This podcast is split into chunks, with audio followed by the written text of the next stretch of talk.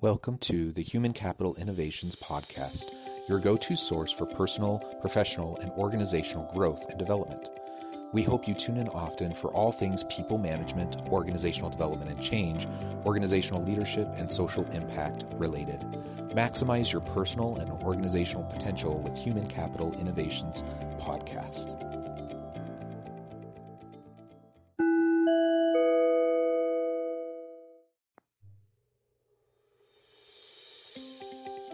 Welcome to the Human Capital Innovations Podcast. In this HCI podcast episode, I talk with Ian Reynolds about developing effective habits and building them into virtues in the workplace.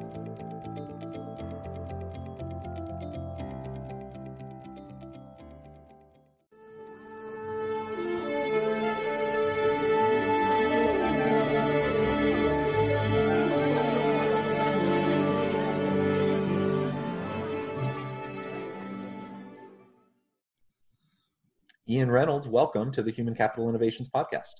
Hey, it's great to be here. Thanks for having me. Yeah, I'm, I'm really excited to have the chance to talk with you. Uh, you have such an interesting background. I think it'll be, um, you know, really beneficial to the listeners today as we have a discussion surrounding um, the connection between individuals and their habits, how those lead into developing, you know, virtues, and how that connects back to people management in the workplace and having effective uh, organizations. So that'll be our focus, our topic for today. Uh, as we get started, I want to share Ian's bio with all the listeners. Ian Reynolds is a partner and chief solutions architect at Zibtek, a software development firm focused on helping businesses of all sizes in the US solve their core problems with software. They empower entre- entrepreneurs, growth companies, uh, enterprises, and visionary firms to achieve greater profitability and efficiency valuation and ultimate success by building the right tools through customer software. Ian has spent the better part of his career in consulting and has served in a diverse set of industries um, such as finance, oil and gas, retail, power, field services, uh, mean, uh, midstream engine, uh, energy, healthcare, pharmaceuticals, transactional finance, mergers and acquisitions, restructuring, e commerce, retail, and software development and that is quite the diverse um, set of industries uh, as you as you move through your career. But uh, Ian, it's truly a pleasure to be with you today. Uh, thank you for joining us. Anything you would like to add by way of personal background um, as we dive on in today? I, I think uh, it was a, it's really a mouthful in terms of the introduction. Thanks for that. The um, yeah, you know, consulting gives you the opportunity to really see and do a lot of things, and, and broad broad base of my career has been sort of in a consulting uh, sphere. So um, really get get to see a lot of things, good and bad, and uh, so that, that's that's great. Excellent, excellent. And maybe before we really launch into the discussion, you can tell us a little bit about your role at Zibtek um, as partner chief solutions architect. Sure. So when a company comes to us with a problem that they need to solve, and they're not you know they, they may not have the expertise in house they may not have an engineering team in house or if they do it's not sort of the full uh, gambit in terms of engineering team. Maybe they have one or two engineers on the team. Oftentimes if you're building a solution that is enterprise grade or ultimately going to be its own product you really need to kind of consult with someone who can not only understand hey where is the market going from a technical standpoint where's it going from the standpoint of you know what is what does future innovation look like but also what is the business context for which we need to build this solution and then integrate it. So, in, in layman's terms, my role is to really push back on some of the ideas that we get uh, from clients and say, no, no, no, like focus on the core aspect of what you're trying to build because fundamentally you're trying to solve one problem first for your customer and then you're going to solve multiple, multiple problems by building a solution. So, um, in a nutshell, I'm, I'm the guy who says no, but politely and, and helpfully. Well, good. It's learn. It's good to learn to say no in a variety of ways in life. I think that's an effective skill to develop, and it's one I don't always. Um, I don't always exercise um, well. You know, I, I I like to say yes to people. I like to please people. I like to make people feel good, and right. and and sometimes you know that means I end up getting myself into situations or or um, uh, agreeing to take on additional projects or roles that probably I shouldn't to mm-hmm. you know avoid getting overwhelmed or, or overworked.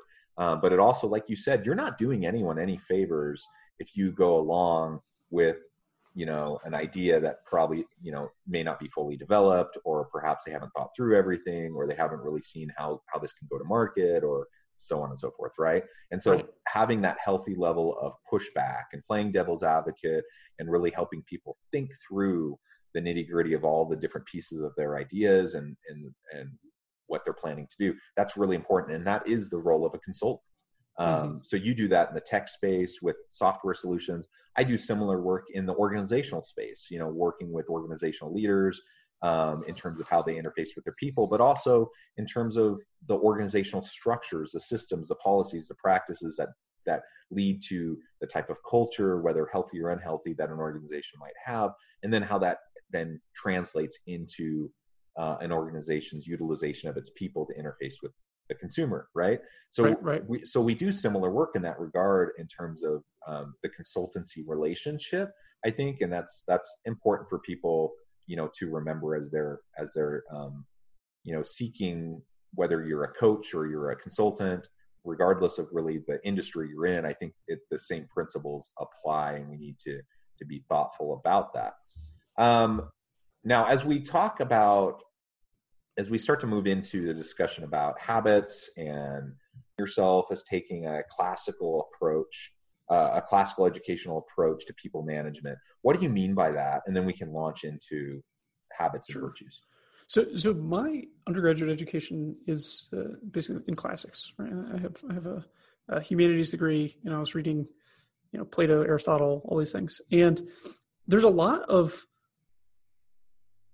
fundamental ideas that have built Western society to be as successful as it is. And those ideas are things that are true of the human person is because there's observations about human nature over a very long period of time by a large number of people and, and discussed and debated and wars fought, etc., about the nature of sort of who, who the human person is. Now, I'm not gonna, that's a lot to get into here, so I'll just, I'll stick to the high level. But the idea is that there are certain sort of fundamental obvious things and every 20 or so years right you have a new generation of folks who uh, move into the working world and need to be trained and need to be skilled up and need to be made productive right?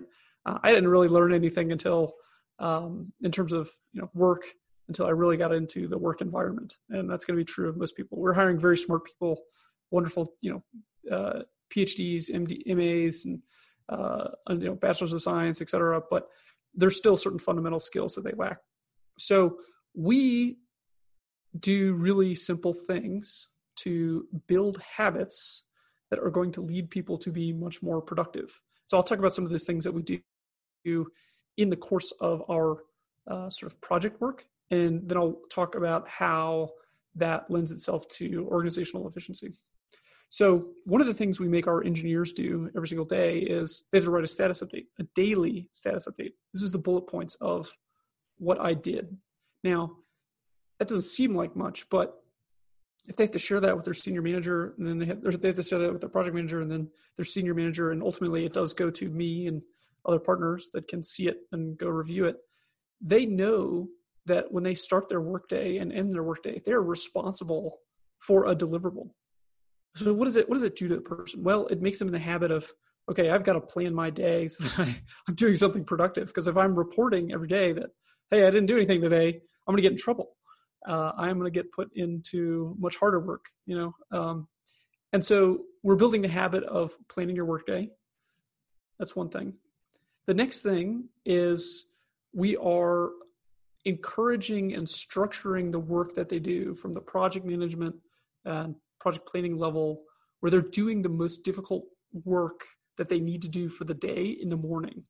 Oh, okay, well, what does that do? Well, it means that the rest of the day can be used for fun activities or activities that are much more creative.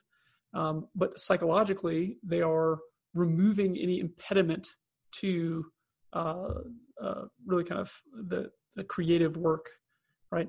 and so we follow. We basically push. We say grandma's rule, grandma's rule, grandma's rule. Everyone has to do grandma's rule. You have to eat your vegetables before you can have your dessert, and or uh, and so we we structure intentionally our meetings and our um, uh, sort of difficult components of uh, sort of engineering work to occur first thing.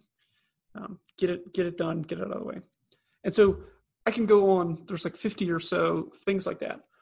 But broadly speaking, as an, to build an engineering culture, we also have to build a, a people focused culture where we're looking at what are the fundamental skills gaps that everyone has, and it's being, you know, extremely productive. It's being open and honest about the communic- your communication in terms of the workload that you're undertaking.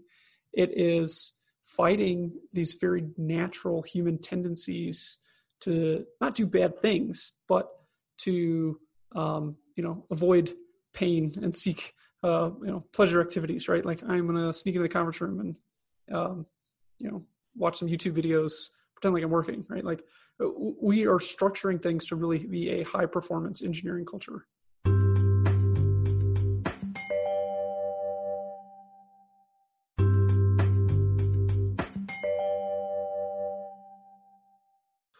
I love I love that. It's a great um, overview, uh, and I love the connection back to the classics. And you're absolutely right that we, you know, a lot of this isn't rocket science, and in fact, we've lived um, for generations and generations, and wars have been won and have been fought and won and lost uh, based around these types of um, these basic human tendencies and these basic types of attributes. Um, so this isn't rocket science. It's not new. We've been facing these same issues over and over and over again in societies uh, throughout the history of mankind, and they play out in organizations again and again, over and over again, um, in very similar and predictable ways. Uh, and so I like I like how you framed uh, some of what you try to do in your organization to make it people centric, to make it an accountability culture, to make sure that people recognize that they are reliant on each other and that they do need to perform, but also that you'll be there as an organization to support them and to help them um, to develop the necessary skills and abilities to be effective, right? Um, that you're not just throwing them to the wolves, but you, you want them to succeed, and but you're going to hold them accountable to that success as you support them. I think that's all so uh, very vital, so important. Um, so let's talk a little bit more about this idea that you that you raised, you know, about building upon our habits, developing effective habits and building them into virtues. What what are what do you see as like the biggest important key virtues that you want to see in your workers in the workplace and how do you start to build that into the culture and into the habit building, you know, as you as you are framing it? Mm-hmm. So there there is always a tendency for folks to be self-seeking, right? Like no matter what you do, right? Uh, you know, you can speak of like Montesquieu's spirit of the laws, right? There's self-interest well understood, and then there's self-interest. Well, we want self-interest well understood. So, for someone to be a team leader, one of the things that we do in you know every new set of recruits that we bring in uh, when we're training people up is we say, doesn't matter how old you are, doesn't matter how much experience you have, it doesn't matter what your background is. We have had team members who have had maybe one or two years of experience lead teams of 17 24 people because they were just that good right? So we we we immediately sort of start the discussion saying look we're meritocracy and it it really just that's the way it's going to be. Now we we start there and people say okay wow great right? So let me learn more. Then what we do is we go into here are the characteristics of the people that are able to achieve those things. And here is what is needed of them. And we go through you know 20 20 or so points right? There's communication there's honesty there's dependability. Uh, if you're not dependable that's, that's probably one of the bigger ones right? Um, um, folks who work at uh, you know even fast food restaurants are incredibly dependable. They show up on time. That's a that's a that's a habit right? Showing up on time and then it becomes a virtue. It's just i'm going to be there when i say i'm going to be there. Um, and uh, and we go through sort of 20 or so of these bullet points and what we then do is we tell them, look, you're going to be you're going to be graded.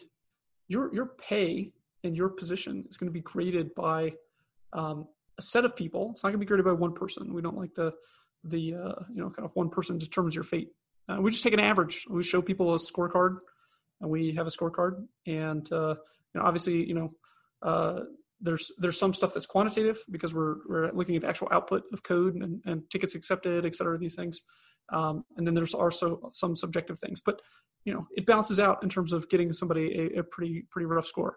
Uh, if you get 100, um, which has never happened, uh, you know you're, you're probably talking to me. So um, we we structure things in a way where we're saying like, look, you know, you you stuck you stepped out of an academic environment. Now you're in the working environment where um, the the your, your ability to regurgitate things is not as important as your ability to actually deploy solutions and your ability to communicate and your ability to be creative. Um, and uh, when we go into our reviews with those parties, we say, look, you're doing really well on these five or six points. Let's not worry about these 20 or so other items that you need to improve on. Let's pick three and let's work on these three because you're probably the closest at getting these over. All right, so good. Next next review. You've got those three things mastered. Great. Let's go to the next three. Let's go to the next three. Let's go to the next three. And by doing that, by taking small incremental steps at improving character skills and uh, you know basically uh, in job skills, we have been able to take people that were um, maybe not even doing super well in their career, right? But we knew they had all this diverse experience. They just weren't put into a machine that uh, turned the Play-Doh mold into the you know the dinosaur shape. Um, and we have been able to form people into leaders and form people into really productive engineers um, and uh, team leads and, and, project managers by just focusing on one skill at a time.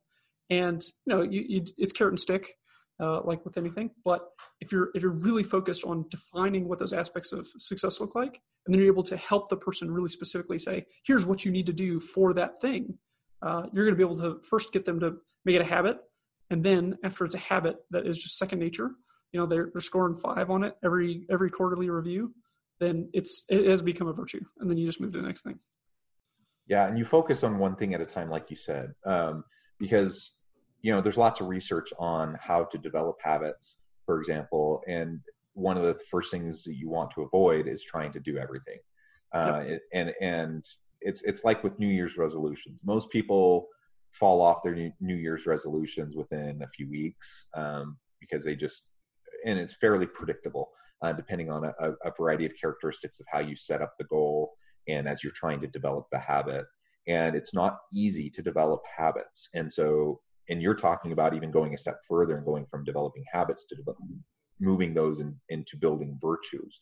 Um, that's not an easy process but as you focus on one thing at a time and developing the skills the knowledge you're developing the habit around that thing uh, and and as you get supported to do it you know as, as your leadership team supports your people to develop that habit it is very very possible to do it. And then you're building the the capacity and capabilities of your people which is so important for your organization. If you want your organization to continually be innovative and, and productive and effective and to provide uh, good solutions for your clients you have to have capable people. And you know it's a it's a competitive industry to get good talent. And so you're looking for good talent anywhere recognizing that they may not have as you bring people in they may not have all of the habits that you want to see. They may not have all the skills that you would like to see but then you it's your job to help build that capacity so i love that i love that focus i love how you uh, the, the work that you're doing um, to move people in that direction and it's not easy work but it's it's valuable and important work and it's rewarding work too. Because I, I think about it as a leader. Um, you know, one of the one I believe in the idea of servant leadership, um, and whether you know other people buy into that philosophy or not is not really important. One of the the, the fundamental components to that is empowerment and seeing my role as a leader, uh, a key role in being i'm going to develop my people i'm going to help them become the best they can possibly be they're going to maximize their potential while i'm their leader Uh, and some of that is altruistic, perhaps, because I just I find meaning and purpose in helping build and develop others. But some of it can be self-interested as well, because I know that I'm going to be my I'm going to be the most successful leader I can be as I help my people be the most successful they can be, and that will help the organization to become the best it can be to provide the best products and services for our consumer. Um, so it all comes back to that, and and everything that you're describing um, will lead to that kind of um, successful maximizing of the human capital potential of the organization. Right, right, and and to to speak of how we know it works, we have taken people who have no sort of base aptitude for engineering but they have the other sort of we, we recognize because these are things we track and measure they have the other sort of fundamental underlying behavioral skill sets that would lend themselves to being successful. And we've been able to take those folks you know simply off the street stick them in front of a computer train them up and have had them be wildly successful. So um, you know it's it's the measure of a person's ability to grow rather than the person's innate ability. Yeah, I love that, and and it's it's the whole idea behind having a growth mindset uh, as opposed to a fixed mindset, and and I see a lot of leaders that approach their people from a fixed mindset perspective, and it's and it's unfortunate because it's just limiting, and you your organization and how you uh, work with your people is a prime example of growth mindset and and taking people where they're at and helping build them into something that's more than maybe what they even thought they were capable of. I, and I love that. Um, well, Ian, it has been a real pleasure talking with you, learning more about your organization, learning more about your philosophy, your approach to people management, and really empowering people and helping them to develop. Um, it's been a great, fun discussion today. Um, before we close, though, I want to give you a chance to share with the listeners how they can find out more about you, get connected, and uh, you know learn more about your organization. Sure. So we're uh, check out zibtek.com, z i b t e k.com. Um, we we post pretty regularly in our blog, keep the resources really up to date. And We're talking about both technical and, and sort of these operational uh, sort of components. If you want to reach out and make sure that I see that communication, uh, email hello at zibtek.com and I will see that and typically respond. So that's us in a nutshell. Excellent. Well, thank you, Ian. It has really been a pleasure. I encourage listeners to reach out to Ian, get connected, find out what his organization organization can do for you. Uh, and I hope everyone stays healthy and safe, and that everyone can find meaning and purpose in work. And have a. I hope you all have a great week. Thank you.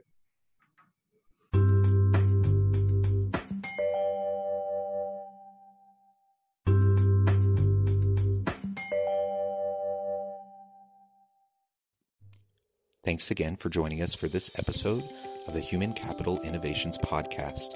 I hope you stay healthy and safe and that you have a great week.